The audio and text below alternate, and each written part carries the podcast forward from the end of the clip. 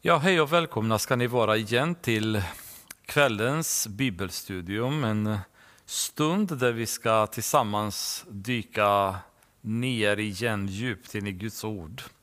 Bara försöka fiska efter så många skatter som vi bara kan därifrån. Och, eh, det kommer bli ett eh, spännande kapitel som jag tror kommer tala väldigt mycket till våra hjärtan, likväl som det säkert har talat judarnas hjärta på den tiden då det skrevs. Och Det är nämligen Jeremia kapitel 29 som det är tänkt att vi ska ta oss igenom ikväll.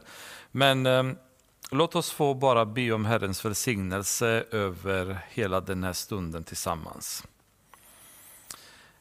Herre, käre Fader, vi bara kommer till dig och söker hjälp och tröst den här kvällen.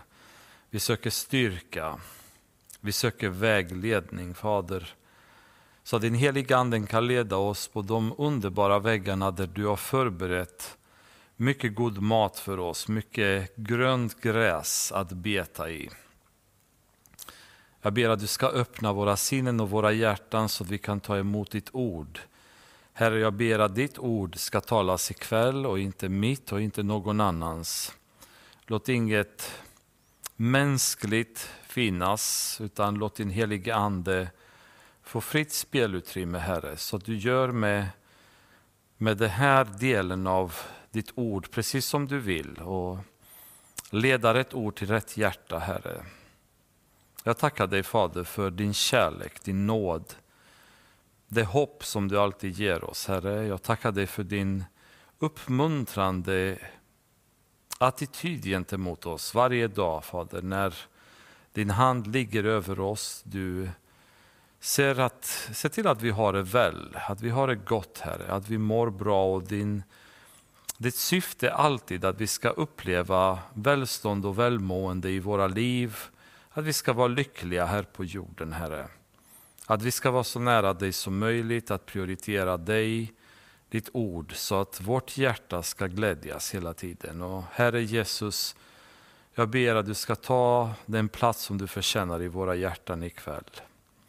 I ditt underbara namn ber vi och ber att våra böner ska lyssnas och tas vara på, Herre. Amen. Så, då kan ni öppna till Jeremia, 29 kapitlet, så börjar vi läsa från vers 1. Detta är vad som stod i det brev som profeten Jeremia sände från Jerusalem till de äldste som ännu levde kvar i fångenskapen och till prästerna, profeterna och allt folket, de som Nebukadnessar hade fört bort från Jerusalem till Babel sedan kung Jekonia hade lämnat Jerusalem tillsammans med kungamodern och hovmännen, Juda och Jerusalems furstar samt hantverkarna och smederna. Jeremia sände brevet till Eliasa, Safans son, och Gemaria, Hilkias son, när Sidkia, judakung, sände dessa till Nebukadnessar, kungen i Babel. Så just nu befinner sig eh, många av före detta Judas invånare i fångenskap i Babylon. En del som Eh, kom dit på kung Joakims tid, en handfull av dem och en, ett större antal som eh, kom under kung Jekonias tid, eller Jojakins tid, eh, 597 f.Kr. De befinner sig nu i Babylon. Vi har läst tidigare att ett stort antal av dem har kommit dit, en stor skara furstar bland annat, hovmän, smedar, hantverkare och så vidare präster, till och med profeter, hade kommit till Babylon. Och, eh, dessa befann sig just nu redan i fångenskap när Jeremia skriver ett brev till dem där han nu vill dela med dem det som Herren hade lagt på hans hjärta. Och eh, Just nu kan man säga befinner vi oss i det läge då i början av Jeremias profetior så handlade Jeremias profetior hela tiden om att be och försöka få med nationen till att omvända sig till Gud från avgudadyrkan, från det syndiga eh, leverne som de hade. Och eh, mycket av det gick på att tala om för folket att om ni inte omvänder er, då kommer ni hamna i fångenskap. Ni kommer föras bort från Juda ehm, och alternativet är att om ni omvänder er så finns det möjlighet att skippa detta eller komma undan straffet. Nu befinner sig folket redan där, där i fångenskap. Eh, stort antal av dem har kommit dit och eh, det här folket är väldigt brutet nu. Alltså de har ryckts undan ifrån Juda, de har fått lämna allt. Eh, mycket av det de har arbetat hela deras liv för har försvunnit. I ett främmande land, ehm, väldigt långa avstånd från det land där de bodde i och är fångar hos en, ehm, en kung och ett folk som är tuffa helt enkelt. Vi kommer läsa vidare att det var inga roliga tider som de spenderade där. Ehm, och de är ju väldigt brutna, de här människorna. Och bland dem då så kommer det ett gäng präster nu och profeter. Så förut de här falska prästerna och profeterna sa, sa det mot Jeremia, när Jeremia sa att ni kommer hamna i fångenskap om ni inte omvänder er då sa prästerna och profeterna emot Jeremia hela tiden att så är inte fallet. Det kommer aldrig hända. Vi, Gud kommer se till att rädda oss. Och, eh, ni kommer ihåg Herrens tempel och det finns ett, ett skydd över Jerusalem och ingenting kan hända oss. Det visade sig att deras profetior var falska. Nu hade under två omgångar judar redan förts till fångenskap i Babylon. Nu är dessa profeter själva fångar i Babylon och präster, ett stort antal av dem i alla fall. Ehm, och under den här perioden så har eh, Gud också profeterat genom Jeremia att det kommer ta 70 år av att vara i fångenskap i Babylon. Men de här falska profeterna de går hela tiden och talar om för folket där att nej men så är inte fallet. Det här kommer bara vara en väldigt kort stund och så snart är vi tillbaka i Juda, till vårt land och Jerusalem, den staden som vi så älskar. Så de fortsätter med ett falskt budskap, men i en annan form. Och det är ju precis det som händer med de människor som följer sitt kött eller följer sitt ego eller följer någon annan än Gud när de profeterar eller är verksamma för Gud, det är att de kommer oftast flytta från en vilolära till en annan vilolära, från en falsk profetia till en annan falsk profetia. Tyvärr så är det sällan fallet när det visar sig att deras profetior eller deras undervisning har felat. Att de är beredda att ångra sig och söka Herren och hamna på rätt väg, utan de hoppar oftast från eh, något galenskap till något annat galenskap, från en falsk profetia till en annan falsk profetia i en annan form.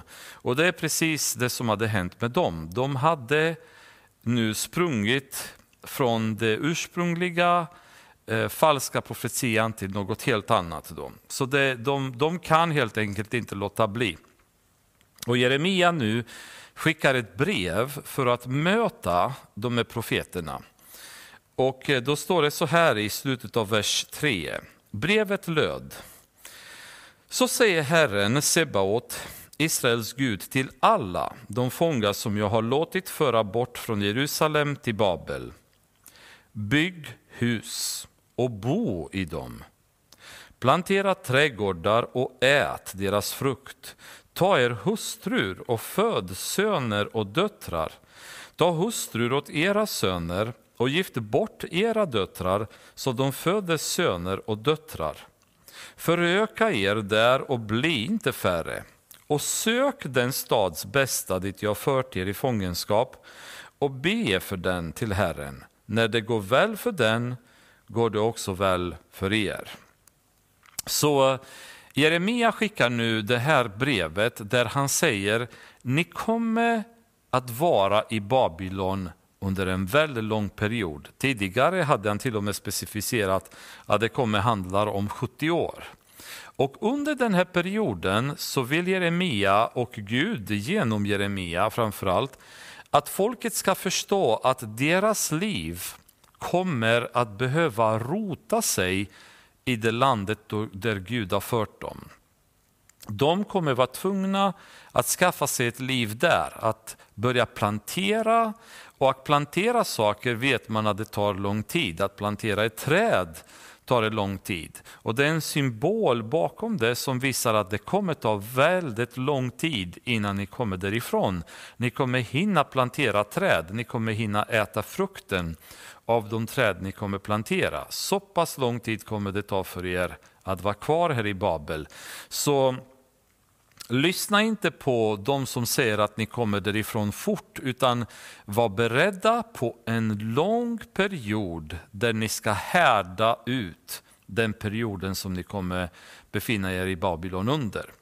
Och det var ju ett, ett tydligt meddelande, ett tydligt budskap till dem från Gud, där Gud säger i princip, se till att skaffa er ett liv nu, där ni befinner er.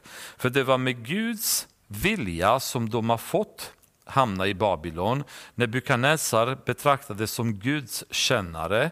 Allting var styrt och kontrollerat och eh, på något sätt ehm, godkänt utav Gud. Och därmed så skulle de finna nu frid i detta och bo kvar i det land där de befann sig i. Dessutom så säger Gud till dem att de ska söka den stads bästa dit han har fört dem i fångenskap och be till Herren för den, för staden. När det går väl för den går det väl för dem också. Och Det är väldigt, en väldigt intressant vers det här, ehm, därför att det, det, påverkar oss, eller vårt sätt att vara som kristna också. Att söka alltid det bästa i de miljöer som vi befinner oss i, på de arbetsplats, arbetsplatser vi jobbar, att vi ska söka det bästa för den arbetsplatsen vi befinner oss i.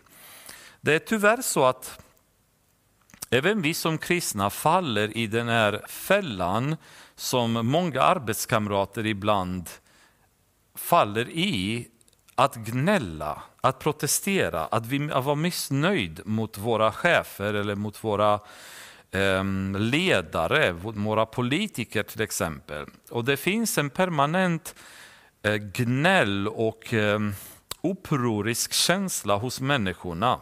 Väldigt många arbetsplatser där de protesterar jämt och är, och, och, och är arga och är irriterade och så vidare. Ehm, tittar man också väldigt mycket på hela fackföreningsrörelsen då, det är ju ett sätt att värva människor till facket. Det är oftast för att nu har vi någon slags, vi kör en kamp där vi kämpar mot de som vill förtrycka oss. Det är oftast budskapet bakom. Eh, inte att vi är en organisation för att underlätta dialog mellan arbetsgivare och anställda genom att vi har en eller två representanter istället för att de behöver prata med var och en, utan att vi är en enhet som ska kämpa mot överheten på något sätt och göra motstånd. Och som kristna så är vi inte riktigt kallade till ett sådant beteende, utan vi är kallade till att tjäna de människor under vilka vi befinner oss i att vilja dem väl, att be för dem och önska dem allt väl. Och då säger Herren att när vi gör det så kommer det gå bra för den här arbetsplatsen. Eh, det kommer gå bra för den här staden, för det är landet där vi befinner oss i. Och när det går bra för den så kommer det gå bra för oss. Och detta är en regel som gäller i alla sammanhang. Det kvittar hur diktatorisk en chef kan vara eller diktatorisk en, ett, en, en ledare i ett land kan vara. Gud säger att om ni söker stadens bästa där ni befinner er i, om ni ber för den, så kommer Gud se till att när det går väl för staden, så kommer det gå väl för dem, för judarna. Eh, gör vi det på samma sätt så blir det exakt likadant för oss.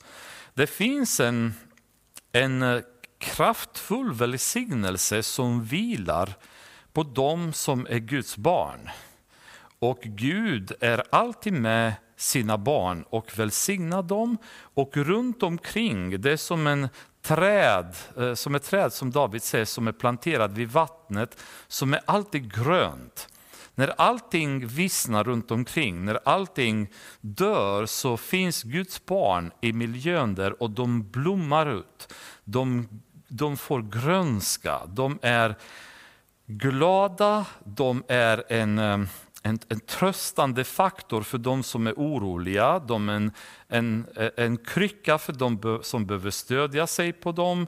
Eh, de välsignar eh, arbetsplatserna och det blir ett bra resultat. Så jag tror att det är viktigt att vi förstår att vi måste ha den här inställningen där vi befinner oss och jobbar och lever i det land, i den stad där vi befinner oss. Vi ska vara representanter av Gud. Eh, vi kan ju diskutera, ska vi kristna vara politiskt engagerade eller inte? Är det rätt enligt Bibeln att vi ska eller inte? Det är ju ett väldigt långt predikan eller bibelstudium man skulle kunna göra kring det. Men poängen är att vad vi än, vad vi än gör och var vi än befinner oss så är vi där främst som representanter för Gud. Vi är Guds barn, vi är Guds ambassadörer på jorden. Vi representerar honom. Och han säger till dem, även tidigare, att de är tvungna att underordna sig Nebukadnessar och babylonierna. Och judarna eh, och israeliterna var ett, var ett väldigt upproriskt folk. Och Gud kräver dem på total lydnad. Och han dessutom säger att han kommer straffa de som inte lyder kungen, kung Nebukadnessar. Och här säger Herren att ni kommer bo väldigt länge i det landet och i det landet nu så ska ni börja bygga ett liv där ni kommer börja be. Ni kommer börja tala väl om, om det landet där ni befinner, befinner er i och då kommer det gå bra för er. Så eh, utifrån ett bibliskt perspektiv och eh, under den här tiden, eh, när jag förberedde mig för kapitel 29, och det är inte första gången jag börjar titta på det, men tankarna har funnits även tidigare mer, men man har ju passat på och grävt lite mer i, i konceptet. Så är det faktiskt så att tittar man i Bibeln så ingenstans vad jag lyckas hitta så uppmanas människor till att göra uppror. Till att revoltera sig mot överheten? Faktiskt inte. Och det är väldigt intressant därför att om man tänker i världen på många revolutioner som har inträffat och um, folkliga uppror, de kan ha haft ett gott syfte initialt. Man har velat göra världen bättre, man har velat bli av med en tyrannisk diktator. Eh, folk led, de hade det svårt och så vidare. Men vad det resulterar oftast i, det är enorm blodspilla, enorm lidande och en kontinuerligt, ett kontinuerligt problem där konflikter dyker upp på nytt. Inte sällan har detta inträffat och det är fortfarande så idag. Men man kan säga att ursprungligen så kanske var libyerna på rätt väg, skulle man tycka ur ett mänskligt perspektiv, att göra uppror mot Muammar el-Gaddafi som var en elak diktator. Men landet därefter är splittrat av permanent inbördeskrig där, där folk slaktar folk på rullande band på en nivå som inte inträffade på hans tid överhuvudtaget. Och detta kan vi titta på väldigt många, i väldigt många andra sammanhang där uppror har gjorts, inbördeskrig har startat, människor har rest sig mot överheten och ledde till katastrof. Ehm, tittar man däremot i Guds ord så finns det ingenstans där vi uppmanas att göra politisk uppror. Eh, tvärtom så är det ju väldigt många fall i Bibeln där vi uppmanas precis till motsatsen. Och jag tänkte att vi skulle ta en stund vid detta eftersom Återigen, som kristna, så ibland om vi inte är rätt förankrade i Guds ord, så är det väldigt lätt att vi blir, vi blir tagna av olika vågor som samhället går igenom, alltså trender och folkliga rörelser och proteströrelser och så vidare. Och vi på något sätt hakar på utan att egentligen backa tillbaka och säga, vänta lite, är det här Guds vilja? Är det här vad Gud vill att jag gör? Och tittar vi återigen på vad eh, det står i Bibeln då, så är det ju, skulle jag våga påstå, faktiskt motsatsen till just detta som vi uppmanas kring. Till. Så låt oss öppna först till Efesiebrevet. Ni som har varit med i bibelstudien inom Efesiebrevet kanske kommer ihåg att vi gick igenom de här verserna. Och det är Efesiebrevet kapitel 6 och så börjar vi läsa från vers 5. Ni slavar, lyd era jordiska herrar, visa dem respekt och vördnad av uppriktigt hjärta, så som ni lyder Kristus. Var inte ögonkännare som försöker ställa sig in hos människor, utan var Kristi slavar som helhjärtat gör Guds vilja. Att vara slav är ungefär den längsta, den lägsta nivån kan man säga som en människa kan hamna i när det gäller hierarkin i samhället. Eh, du är ju helt enkelt någon annans egendom, du har ingen eh, fri vilja, du har ingen frihet att göra vad du vill, utan du tillhör någon annan och den personen gör med dig precis det han vill. Och istället för att Paulus ska gå som medborgarrättsrörelsen och säga att det här är fruktansvärt, vi måste starta en kamp, vi måste göra uppror mot detta. Så säger Paulus, ni slavar, lyd. Lyd era jordiska herrar. Det här är ju som sand i ögonen på hela medborgarrättsrörelsen, på hela det samhällets inställning om att vi måste göra uppror mot det som är ont, det som är elakt, det som är tyranniskt.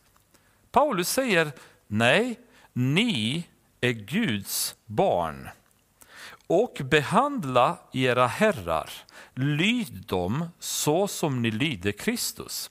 Därför att det är Gud som tillåter överheten. Det betyder inte att han accepterar allt de gör. Det betyder inte att han godkänner deras syndiga leverne eller attityd. Men han accepterar överheten och han till och med tillnämner överheten. Då. Och då är det vår uppgift att lyda. Men det är ju jättesvårt när de som styr oss är tyranniska, är elaka, är onda, att vi ska lyda dem så som vi skulle leda Kristus. Det är ingen som har sagt att det är lätt, men Bibeln säger att vi är tvungna att göra det. Därför att det är den vilja som Gud har för våra liv. Ehm, och det är ju ganska såklart skrivet. Om vi går senare till Romarbrevet 13 kapitlet så expanderar Paulus ännu mer kring detta från vers 1. Varje människa ska underordna sig den överhet hon har över sig. Ty det finns ingen överhet som inte är av Gud. Känn på den. Det finns ingen överhet som inte är av Gud. Det är därför Gud förväntar sig att vi ska lyda överheten, därför att all överhet är av Gud. Och den som finns är insatt av honom, säger Paulus. Och det här gäller inte bara den goda överheten, det är överheten. De elakaste möjliga ledarna ni kan tänka er, de mest korrupta politikerna som ni kan tänka er. Paulus säger att de är insatta utav Gud. Så varje människa ska underordna sig dem. Den som sätter sig emot överheten står därför emot vad Gud har bestämt och de som gör så drar domen över sig själva. Till de styrande inger inte frukta hos dem som gör det goda utan hos dem som gör det onda. Vill du slippa att leva i fruktan för överheten, fortsätt då att göra det goda så kommer du att få beröm av den. Överheten är en Guds tjänare till ditt bästa. Men gör du det onda ska du frukta, Ty överheten bär inte svärdet förgäves, den är en Guds tjänare, en hämnare som straffar den som gör det onda. Därför måste man underordna sig den inte bara för straffets skull, utan också för samvetets skull. Det är också därför ni betalar skatt till de styrande gudstjänare ständigt verksamma för just denna uppgift. Väldigt klart skrivet att vi är tvungna att lyda överheten därför att överheten är lagd av Gud där och det finns en anledning till det. De har uppgiften att straffa de som begår brott. De har uppgift att förvalta ett samhälle. Ehm, och detta återigen, det är den uppgift som Gud har gett dem. Sen kan de missbruka den uppgiften. Men jag är inte kallad att döma över dem, jag är kallad att lyda dem. Gud är den som kommer döma dem och ta itu med dem när han anser att de har övergått kan man säga hans nåd och hans tålamod. Men tills dess så är vår uppgift att lyda överheten. Så att eh, jag har funderat på detta i många år, att ju mer man läser Bibeln, desto mer ser man hur mycket Gud uppmanar oss till att söka frid, till att vara medlare, till att vara lydiga, till att inte framhäva oss själva, till att respektera överheten, till att se upp till överhet och lyda överheten i olika sammanhang. Och detta gäller både i församlingen och ute i världen. Det finns åtskilliga fall där vi uppmanas att ha en respektfull attityd i församlingen, att stödja de äldste och så vidare. Och det är samma koncept där, det är att Jesus är församlingens huvud, sen har man pastorn eller äldstekåren som är, är därefter, sen kommer resten av medlemmarna och så vidare. Och så kan man tycka ibland när man sitter i en församling att man blir irriterad på att äldstekåren inte gör som man vill eller styrelsen inte följer mina idéer och så vidare. Och det, inte, det betyder inte att det man tänker själv är fel eller att man inte tänker rätt. Men så länge man befinner sig i den församlingen så måste man respektera överheten. Man kan ta upp diskussionen, man kan gå till dem, precis som Jeremia har gjort, gå till kungen, tala om för kungen vad Gud har lagt på hans hjärta. Men respekten och lydnaden måste finnas kvar. Och det är ju, den inställningen tror jag skulle göra att väldigt många länder skulle ha mer frid. För tänk om det vore så att en Diktator eh, börjar bli lite konstig då. Men när de får motstånd, då blir de oftast ännu konstigare. De blir mer och mer paranoida, de går mer och mer i sina försvarsmekanismer och blir mer och mer aggressiva mot eventuella eh, utmanare till dem, eller anhängare till utmanarna. Och då blir det till slut att det, det blir Eh, konflikter i samhället i olika länder, det blir inbördeskrig och så vidare.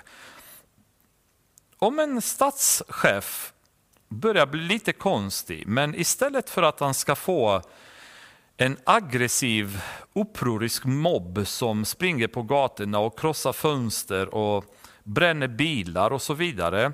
Om de här människorna istället skulle bara bära honom i bön under den här perioden, när han verkar Eh, glida ut på en väg som är felaktig, när han blir kanske för maktgalen, han blir för tokig och så vidare. Och nationen istället samlas för att be för honom och ta med honom inför Gud så Gud tar itu med honom på bästa möjliga sätt. Vore det inte så mycket bättre? Det vore så mycket bättre om vi skulle ha den inställningen. Jag tror att det är bra att vi tänker att så mycket vi kan som kristna så ska vi söka den här fredliga vägen. Är vi på, på, på jobbet och vi tycker att cheferna har varit lite orättvisa mot, dem, mot oss så får vi ta det inför Gud. Men vi ska fortsätta att lyda dem och välsigna dem. Därför att då slocknar vi djävulens pilar som skapar eh, så att säga, en, en, en splittring eh, mellan oss och de övriga arbetskamraterna eller ledningen på det jobb vi befinner oss i.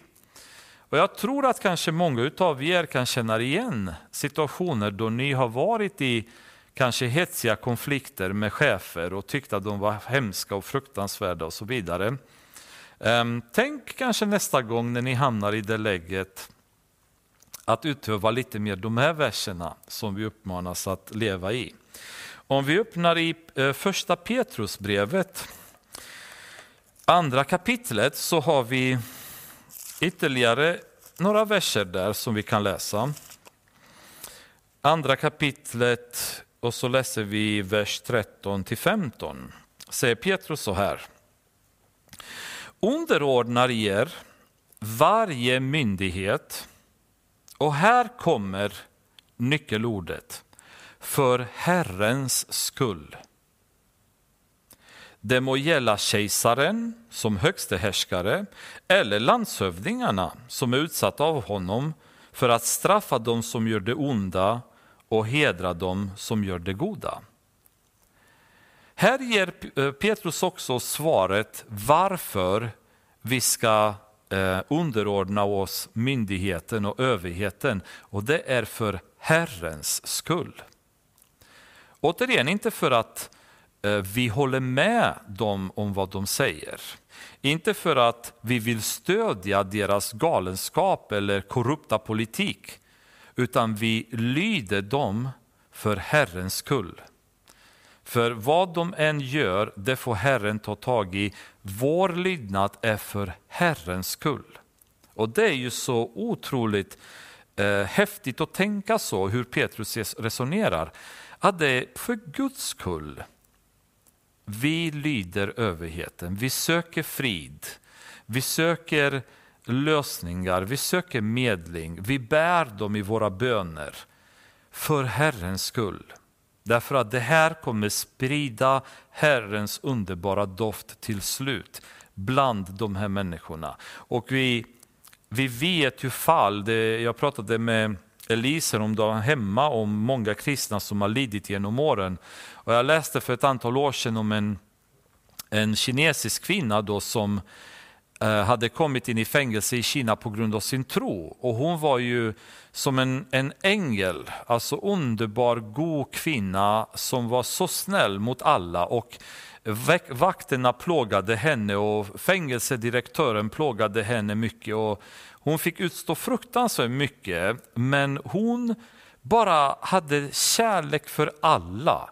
Prata inte illa om någon och predika evangeliet till alla hon kom i kontakt med. Så till slut mer eller mindre hela fängelset blev frälst. Då. Och då isolerade de henne för att inte hon ska komma i kontakt med andra fångar. Men det gjorde att de vakter som var utanför hennes dörr blev själva frälsta på grund av hennes liv. Och, eh, och de flyttade henne till ett annat fängelse och då blev hela den, det fängelset frälst. Så var hon än kom, på grund av den underbara attityden, om man skulle säga för Herrens skull, det sätt som hon levde sitt liv för Herrens skull, skapade väckelse överallt. Så istället för att skapa revolution och blodspilla och lidande och splittring så kan kristna eh, skapa en, en, en fred och det är för Herrens skull. Eh, det var väldigt intressant, jag vet inte om ni som har lyssnat på Curtis när han var här. Jag har eh, inte reflekterat kring det tidigare, men han tog fram just det här varför amerikanska eh, Eh, så att säga, USA, eh, nej, förlåt, varför England inte upplevde samma blodspilla som Frankrike upplevde eh, på 1700-talet då när revolutionen gick i Paris. Och det, det, var på grund av att kristna väckelserna var precis igång i England på den tiden. Så hela det här, det här upproriska tillståndet som fanns i Frankrike när de mördade folk på gatorna och giljotinen bara kapade huvudet på rullande band hände inte på samma sätt i England därför att där bromsades det utav de kristna väckelserna som var som en mur mot det här avancemanget av våld och hat och splittring då som Frankrike hade upplevt. Väldigt spännande att tänka på det ur det perspektivet att vårt sätt att leva kan dämpa konflikter i samhället, kan dämpa oro, kan dämpa problem och då lever vi också bättre, säger Herren. Om vi öppnar i första Timoteusbrevet, andra kapitlet, så säger Paulus så här i vers 1-3. Först av allt uppmanar jag till bön och åkallan, förbön och tacksägelse för alla människor, för kungar och alla i ledande ställning, så att vi kan föra ett lugnt och stilla liv på allt sätt gudfruktigt och värdigt. Sådant är rätt och behagar Gud vår frälsare. Vad underbart!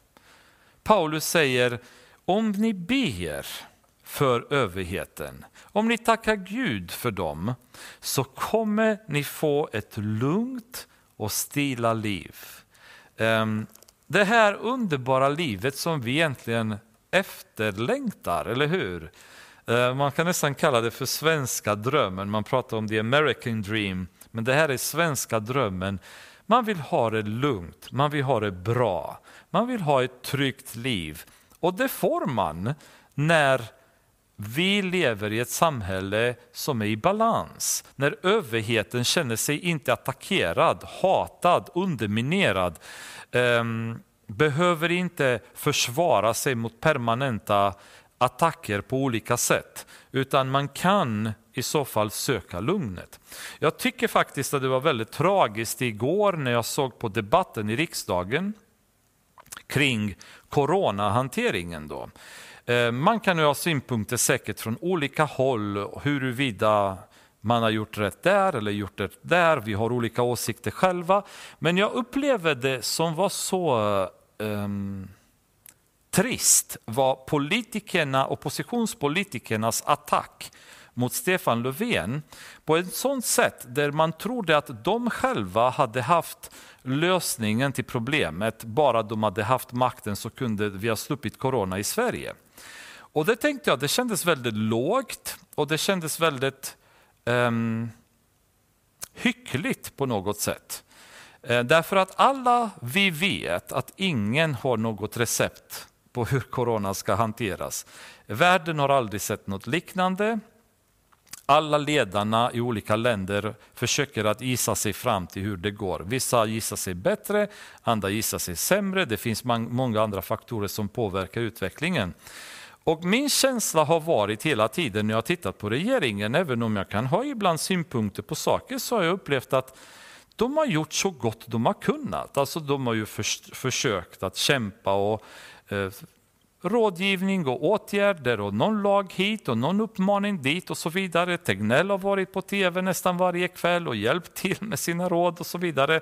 Så man kände att i ett läge där man kanske ska samlas som nation och säga hur ska vi tillsammans bekämpa det här monstret då som vi kämpar emot så ska vi nu istället börja splittras. Och några politiker krävde att regeringen skulle avgå och, och då satt jag där och tänkte, är det det vi behöver nu? Eller ska vi samlas tillsammans och börja be? Ska vi be för överheten? Ska vi stödja överheten med våra böner, med vårt liv då och sprida en, en, en god doft? Så att, att människorna som är i makten och kämpar nu för vår bästa, för det är det de gör, de försöker att att se till att vi får så bra liv som möjligt, att vi slipper eh, för många fall, att samhället blir så tryggt som möjligt. De gör så gott de kan och låt oss få samlas bakom och hjälpa till med våra böner. Det betyder inte att vi behöver um, vara socialdemokrater för att göra det. Vi kan vara fortsatt moderater eller kristdemokrater, men i ett sådant läge så kändes det som att vi har ingen lösning någon av oss. Vi har ett land som har en regering som kämpar.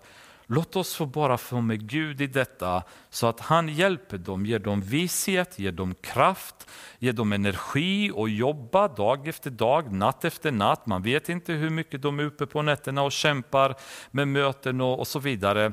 Låt Herren vara där nu och välsigna. Det hade varit tycker jag, den rätta inställningen.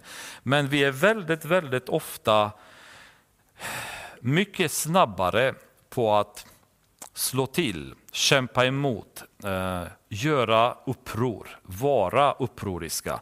Men som kristna så är vi faktiskt kallade att inte vara det. Och återigen, Gud säger väldigt tydligt, sök den stads bästa dit jag fört er i fångenskap Be för den till Herren, när det väl går väl för den går det också väl för er. Som exempel på detta så kommer ni ihåg att vi har sådana typiska klara fall i Bibeln. Om vi tittar på Josef. Han har hamnat i Egypten, såld av sina bröder i Potifars hus. Han var en israelit, med en tro på Gud. Potifar var en hedning. Han trodde inte på Josefs Gud, han hade säkert sina falska gudar och falska religioner och falska eh, beteenden och syndig leverne och så vidare. Vad gör Josef i hans hus? Han gör ett väldigt bra jobb. Han säger inte ja, men jag tycker inte om Potifar, jag tänker inte ställa upp på detta, jag tänker inte hjälpa honom med något för han är en hedning när Gud har lagt Josef där och Josef gör så gott han kan för att välsigna Potifar. Han hamnar i fängelset därefter. Eh, oskyldigt anklagad, ligger där i fängelset. Dröjer inte länge innan han blir någon slags eh, kan man säga, överseende person där i fängelset. Återigen, varför ska jag göra det? Ska jag stödja fängelsedirektören? Ska mitt liv eh, läggas i hans hand på att förtrycka andra fångar på olika sätt? Nej, utan Josef resonerar som så att på den positionen som han nämns till, där gör han ett troget jobb så som man skulle göra det för Herren.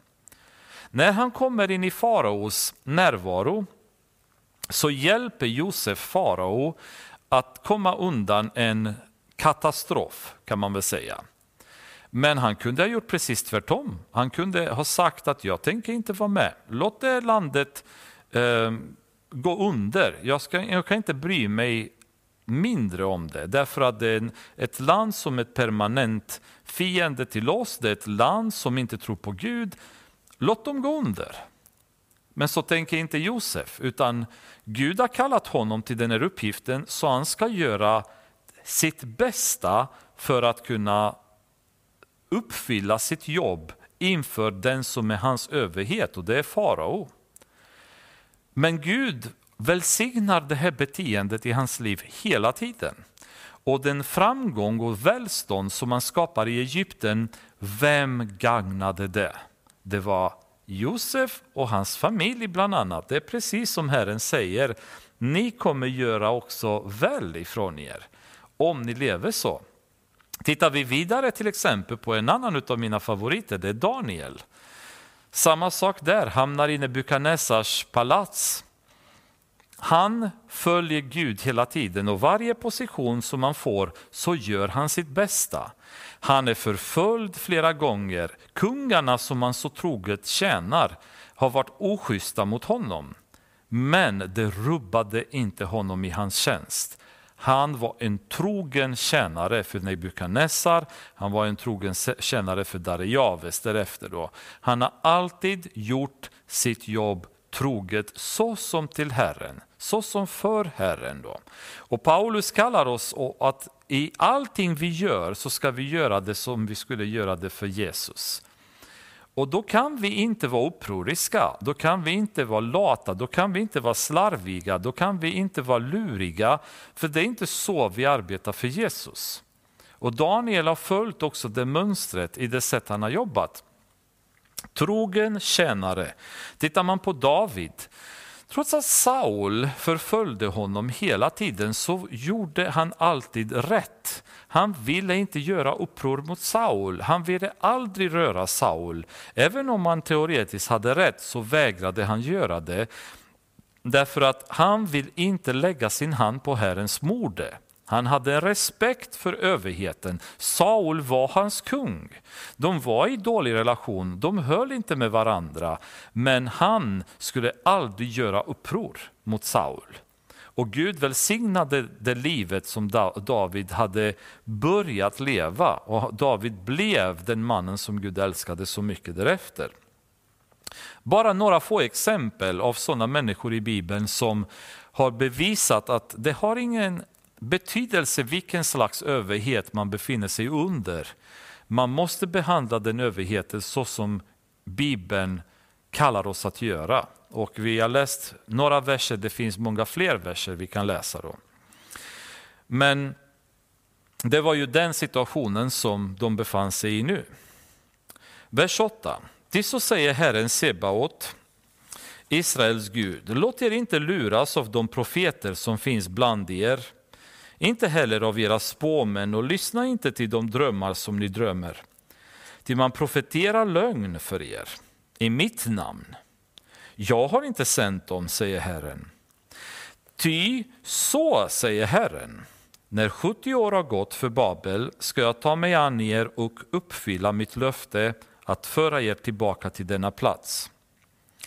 Jag vet vilka tankar jag har för er, säger Herren, nämligen fridens tankar och inte ofärdens, för att ge er en framtid och ett hopp. Ni ska kalla på mig och komma och be till mig och jag ska höra er. Ni ska söka mig och ni ska också finna mig om ni söker mig av hela ert hjärta. Ty jag ska låta er finna mig, säger Herren.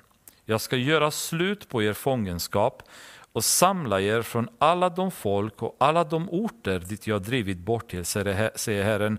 Jag ska låta er komma tillbaka till den plats från vilken jag förde er bort som fångar. Det här folket som var i Babylon nu var ett brutet folk. Fullständigt till inte gjort brutet folk.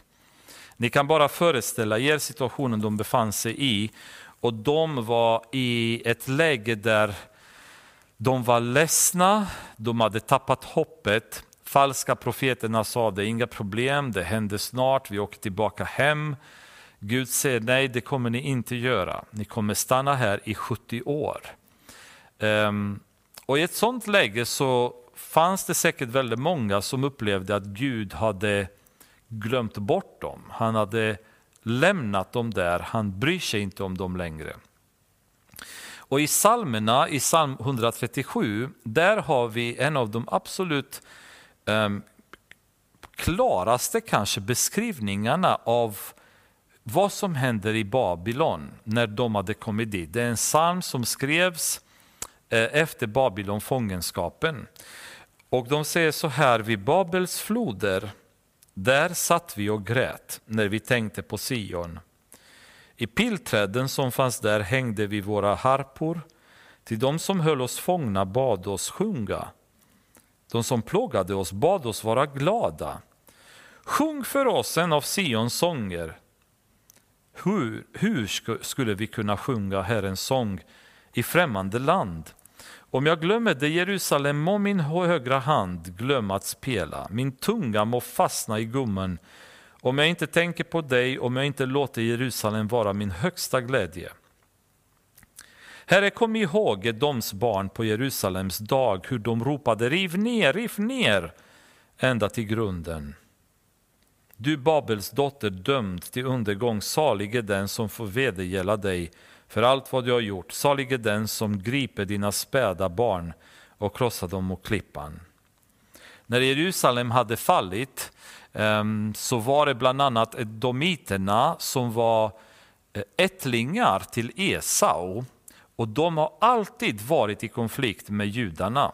Och det kvittar nästan vilket land som anföll Israel så var nästan alltid Edom en allierad till de länderna som var fiender till Israel. Så när Nebukadnessar anföll Israel och rev ner murarna så var edomiterna där och, och ropade riv ner, riv ner den till grunden.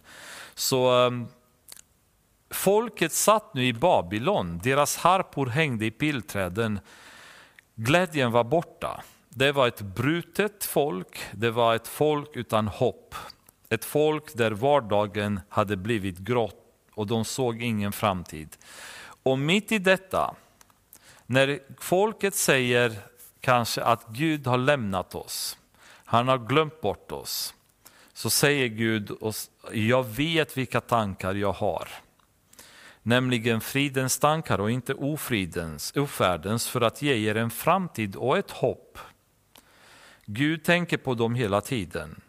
Ni ska kalla på mig och komma och be till mig och jag ska höra dig, ni ska söka mig och ni ska också finna mig om ni söker mig av hela ert hjärta. Tyvärr är det så att om vi inte upplever väldigt tragiska händelser i våra liv, om vi inte bryts ner till den punkt där vi, det finns ingenting i oss själva som vi kan klinga fast vid, så händer det tyvärr sällan att vi söker Gud med hela vårt hjärta. Man önskar att vi skulle söka Gud med hela vårt hjärta även när det går väldigt bra för oss. När livet är perfekt, när vi inte lider brist på något, när vi är friska, när våra relationer med våra barn och fruar är underbara, när vi har ett jobb att åka till och bilen går aldrig sönder, när vi har tillräckligt med pengar så att vi lever gott och blir över. Det vore väldigt bra och jag tror det är Guds önskan och längtan att vid de stunderna att vi fortfarande ska söka honom med hela vårt hjärta. Men hur ofta gör vi det? Hur ofta söker vi Gud med hela vårt hjärta när vi har det så gott? Då är det snarare att vi söker mer underhållning. Vi vill åka på semestrar, vi vill åka på konserter, vi vill eh, åka och dansa, vi vill spela golf, vi vill åka skidor, vi vill spendera mer tid framför tvn, vi vill se på serier, vi vill läsa romantiska böcker kanske, deckare, vad som helst. Hur mycket av vårt hjärta söker Gud då, när det går så bra för oss? Men när vi kommer till brutna tillstånd, när Gud på något sätt tar bort det kötsliga från oss och vi har ingenting i oss själva, i vårt mänskliga och kötsliga jag att greppa fast vid. Då finns det bara Gud vi kan vända oss till och åh, vad vi söker honom med hela vårt hjärta då. Hur vi ropar till honom då. Hur mycket vårt hjärta bara öppnar sig gentemot honom därför att vi har ingenting annat. Allt annat i våra liv är borta då. Vi är i botten och där är ju bara Gud vi kan vända oss till. Och det är väldigt ledsamt. Eh, jag tänker många gånger på mitt eget liv. Det är ledsamt att Gud måste hela tiden ta mig till de ställena där han bryter ner mig för att jag ska få en underbar, god och hängiven relation med honom. Det är väldigt tråkigt. Det är väldigt tråkigt om jag skulle behöva hela tiden tvinga ner mina barn i ett läge där de är så desperata så det är då de vänder sig mot mig. Jag ska inte ge dem några pengar alls, jag ska inte hjälpa dem med någonting, jag ska inte köpa dem några kläder, jag ska försöka att vända ryggen mot dem, kanske, kanske då förstår de att de behöver mig. Men det är precis det jag gör med Gud. Jag vill inte söka Gud med hela mitt hjärta så länge jag kan förlita mig på mig själv och göra det i egen kraft, i, mitt kötsliga, i min kötsliga kraft. Ehm, och det är väldigt tragiskt, väldigt ledsamt, eh, tror jag. Ehm, jag tror vi bör tänka på det. Tänka på Guds hjärta och hur han ser på oss och hur han känner när vi beter oss så här.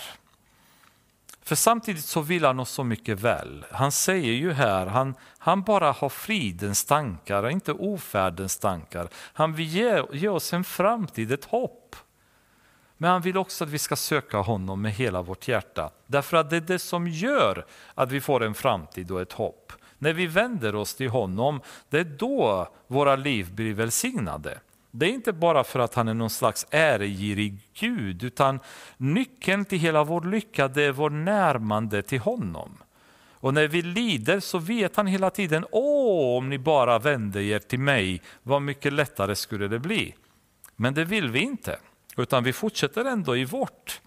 Försöker att lösa allting i egen kraft.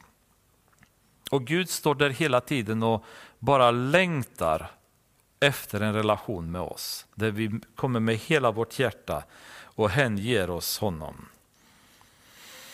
Ty jag ska låta er finna mig, säger Herren, jag ska göra slut på er, er fångenskap och samla er från alla de folk och alla de orter dit jag, dit jag drivit bort er. Så det kommer en dag, säger Herren, när ni kommer att komma tillbaka. Det kan ni lita på.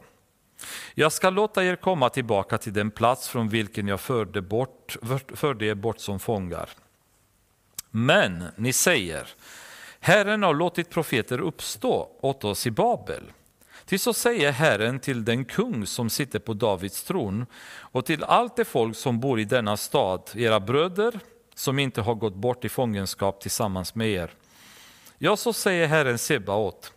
Så jag ska sända svärd, hungersnöd och pest mot dem och låta dem räknas som odugliga fikon, så dåliga att man inte kan äta dem. Ni kommer ihåg den vision som Jeremia hade haft med fikonkorgarna då. Nu pratar han om att de kommer bli som de här ruttna fikonen då som var i ena korgen, som ingen kan röra. Jag ska förfölja dem med svärd, hungersnöd och pest, göra dem till ett avskräckande exempel för alla riken på jorden, till förbannelse och häpnad, förakt och vanära bland alla de folk dit jag drivit bort dem. Ty, säger Herren, de, som, de har inte lyssnat till mina ord som jag sänt till dem genom mina tjänare profeterna. Gång på gång sände jag dem. Men ni har inte lyssnat, säger Herren. Men hör nu Herrens ord, alla ni fångna, som jag sänt från Jerusalem bort till Babel. Så säger Herren Sebaot, Israels Gud, om Ahab, Kolajas son, och om Sidkia, Maaseas son, som profeterar lögn för er i mitt namn. Så jag ska ge dem i den babyloniske kungen Nebukadnessars hand, och han ska låta döda dem inför era ögon. Och alla fångar från Juda som är i Babel ska från den, dem hämta denna förbannelse och säga, må Herren göra med dig som med Sidkia och Ahab, som Babels kung lät steka i eld. Vi vet inte vilka de här två var, Sidkia och Ahab, men uppenbarligen var de två andra falska profeter. Eh, Hanania var en som han pratade om förra gången vet vi, eh, och nu är det ju två andra stjärnor då, Ahab och, och um, eh, vad heter det? Sitkia. Eh, så de, de, är två skurkar igen som Jeremia pratar emot. Det intressanta bara det är ju lite grann vad han säger där att eh, det här kommer bli som en slags förbannelse bland folket. Så folk kommer nästan istället för att svära till varandra, må Herren göra med dig som är Sitkia Ahab, eh, som Babels kung. Eh, lätt steka i eld. Alltså det är intressant det här. Det känns som att Nebukadnessar hade en passion för att steka folk i, i brinnande ugnar. Ni kommer ihåg Ehm, kapitel 3 i ehm, Daniel när, Aha, eh, när Sadrak, Mesak och Abednego kastades i den brinnande ugnen. Då. Så det känns som att förmodligen det där var en favoritgrej hos Nebukadnessar. Han bara grillade folk i ugnen, vilket förmodligen han gjorde sen med de här två profeterna. Till de har gjort det som är en galenskap i Israel. De har begått äktenskapsbrott med andras hustrur och har talat lögn i mitt namn, något som jag inte befallt. Jag är den som vet det och är vittne till det, säger Herren. Alltså, så de här var ju riktiga Sikenenan. Dels så hade de utomäktenskapliga relationer med andra kvinnor, profeterade falskt i Herrens namn. Men Herren säger, ja, jag ser dem hela tiden, jag är vittne. Med andra ord, de kommer inte undan. Så när Herren blir en, en, ett, ett vittne mot oss, då har vi problem. Då. Så um, låt oss få se till att vara på andra sidan, som Romarbrevet 8, att Herren är den som är för oss och inte mot oss. Till Nehelamiten Semaja ska du säga, så säger Herren Sebaot, Israels Gud. Du har i ditt eget namn sänt brev till allt folket i Jerusalem och till prästen Sefania, Maasejas son, och till alla de andra prästerna och sagt Herren har satt dig till präst i prästen Jojadas ställe för att det skall finnas tillsyningsmän i Herrens hus över varje galen och självutnämnd profet. Och för att du ska sätta sådana i stock och halsjärn. Varför har du då inte tillrättavisat Jeremia från Anatot som uppträdde som profet för er?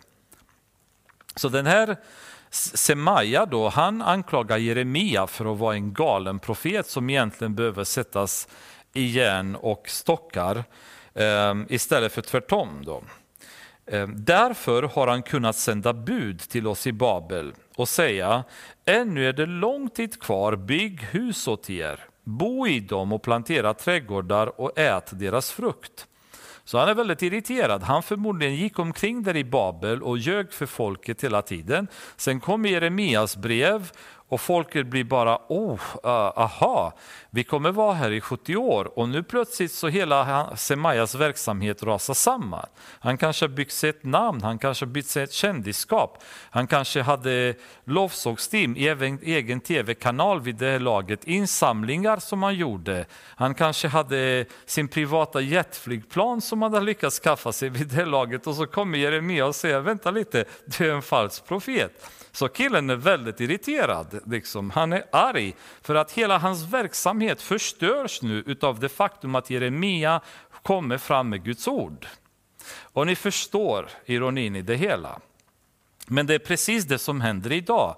Det är väldigt många skurkaktiga profeter och predikanter som blir vresiga mot kristna som predikar Guds ord och predikar evangeliet i sin helhet och i sin ärlighet och sanning. Därför att det budskapet förstör deras verksamhet, förstör det de har hållit på med. Alla lurendrejerier de har byggt kring sina liv rasar samman, samman när kristna öppnar sina ögon och förstör, förstår sanningen. Och därför är Semaja väldigt, väldigt irriterad och vill, han skickar budskap till prästen Sefania och säger att sådana som Jeremia måste du straffa, han är en galning. Men han, är, han var galen för Gud. Han gjorde det som Gud hade kallat honom att göra. Prästen Sefania läste upp detta brev för Jeremia. Då kom Herrens ord till Jeremia. Han sade, sänd bud till alla de fångna och säg, så säger Herren om Nehelamiten Semaja. Semaja har profeterat för er, men jag har inte sänt honom, och han har fått er att förtrösta på lögn. Därför säger Herren så, se jag ska straffa Nehelamiten Semaja och hans efterkommande. Ingen av dem ska få bo, kvar, ska få bo bland detta folk, och han ska inte få se det goda som jag vill göra med mitt folk, säger Herren ty han har predikat avfall från Herren. Så Gud i princip säger att jag är vittne till det som händer. I det här fallet så kommer också ett straff. Eh, Semaja kommer aldrig kunna få återvända till landet, han kommer aldrig uppleva de välsignelser som Gud hade för dem. Återigen en, en konflikt mellan Jeremia och de falska profeterna och det verkar som att det var inte få sådana falska profeter. Det kommer det ena efter den andra plus en mängd okända vars namn inte specificeras som hela tiden kämpar mot honom men hans budskap går starkare och starkare fram, mer och mer konkret, tydligare och tydligare men hans budskap innehåller en tydlig röd tråd. Synden har konsekvenser. Gud kommer straffa. Men Gud älskar er och är full av nåd. Han vill er, han vill er väl.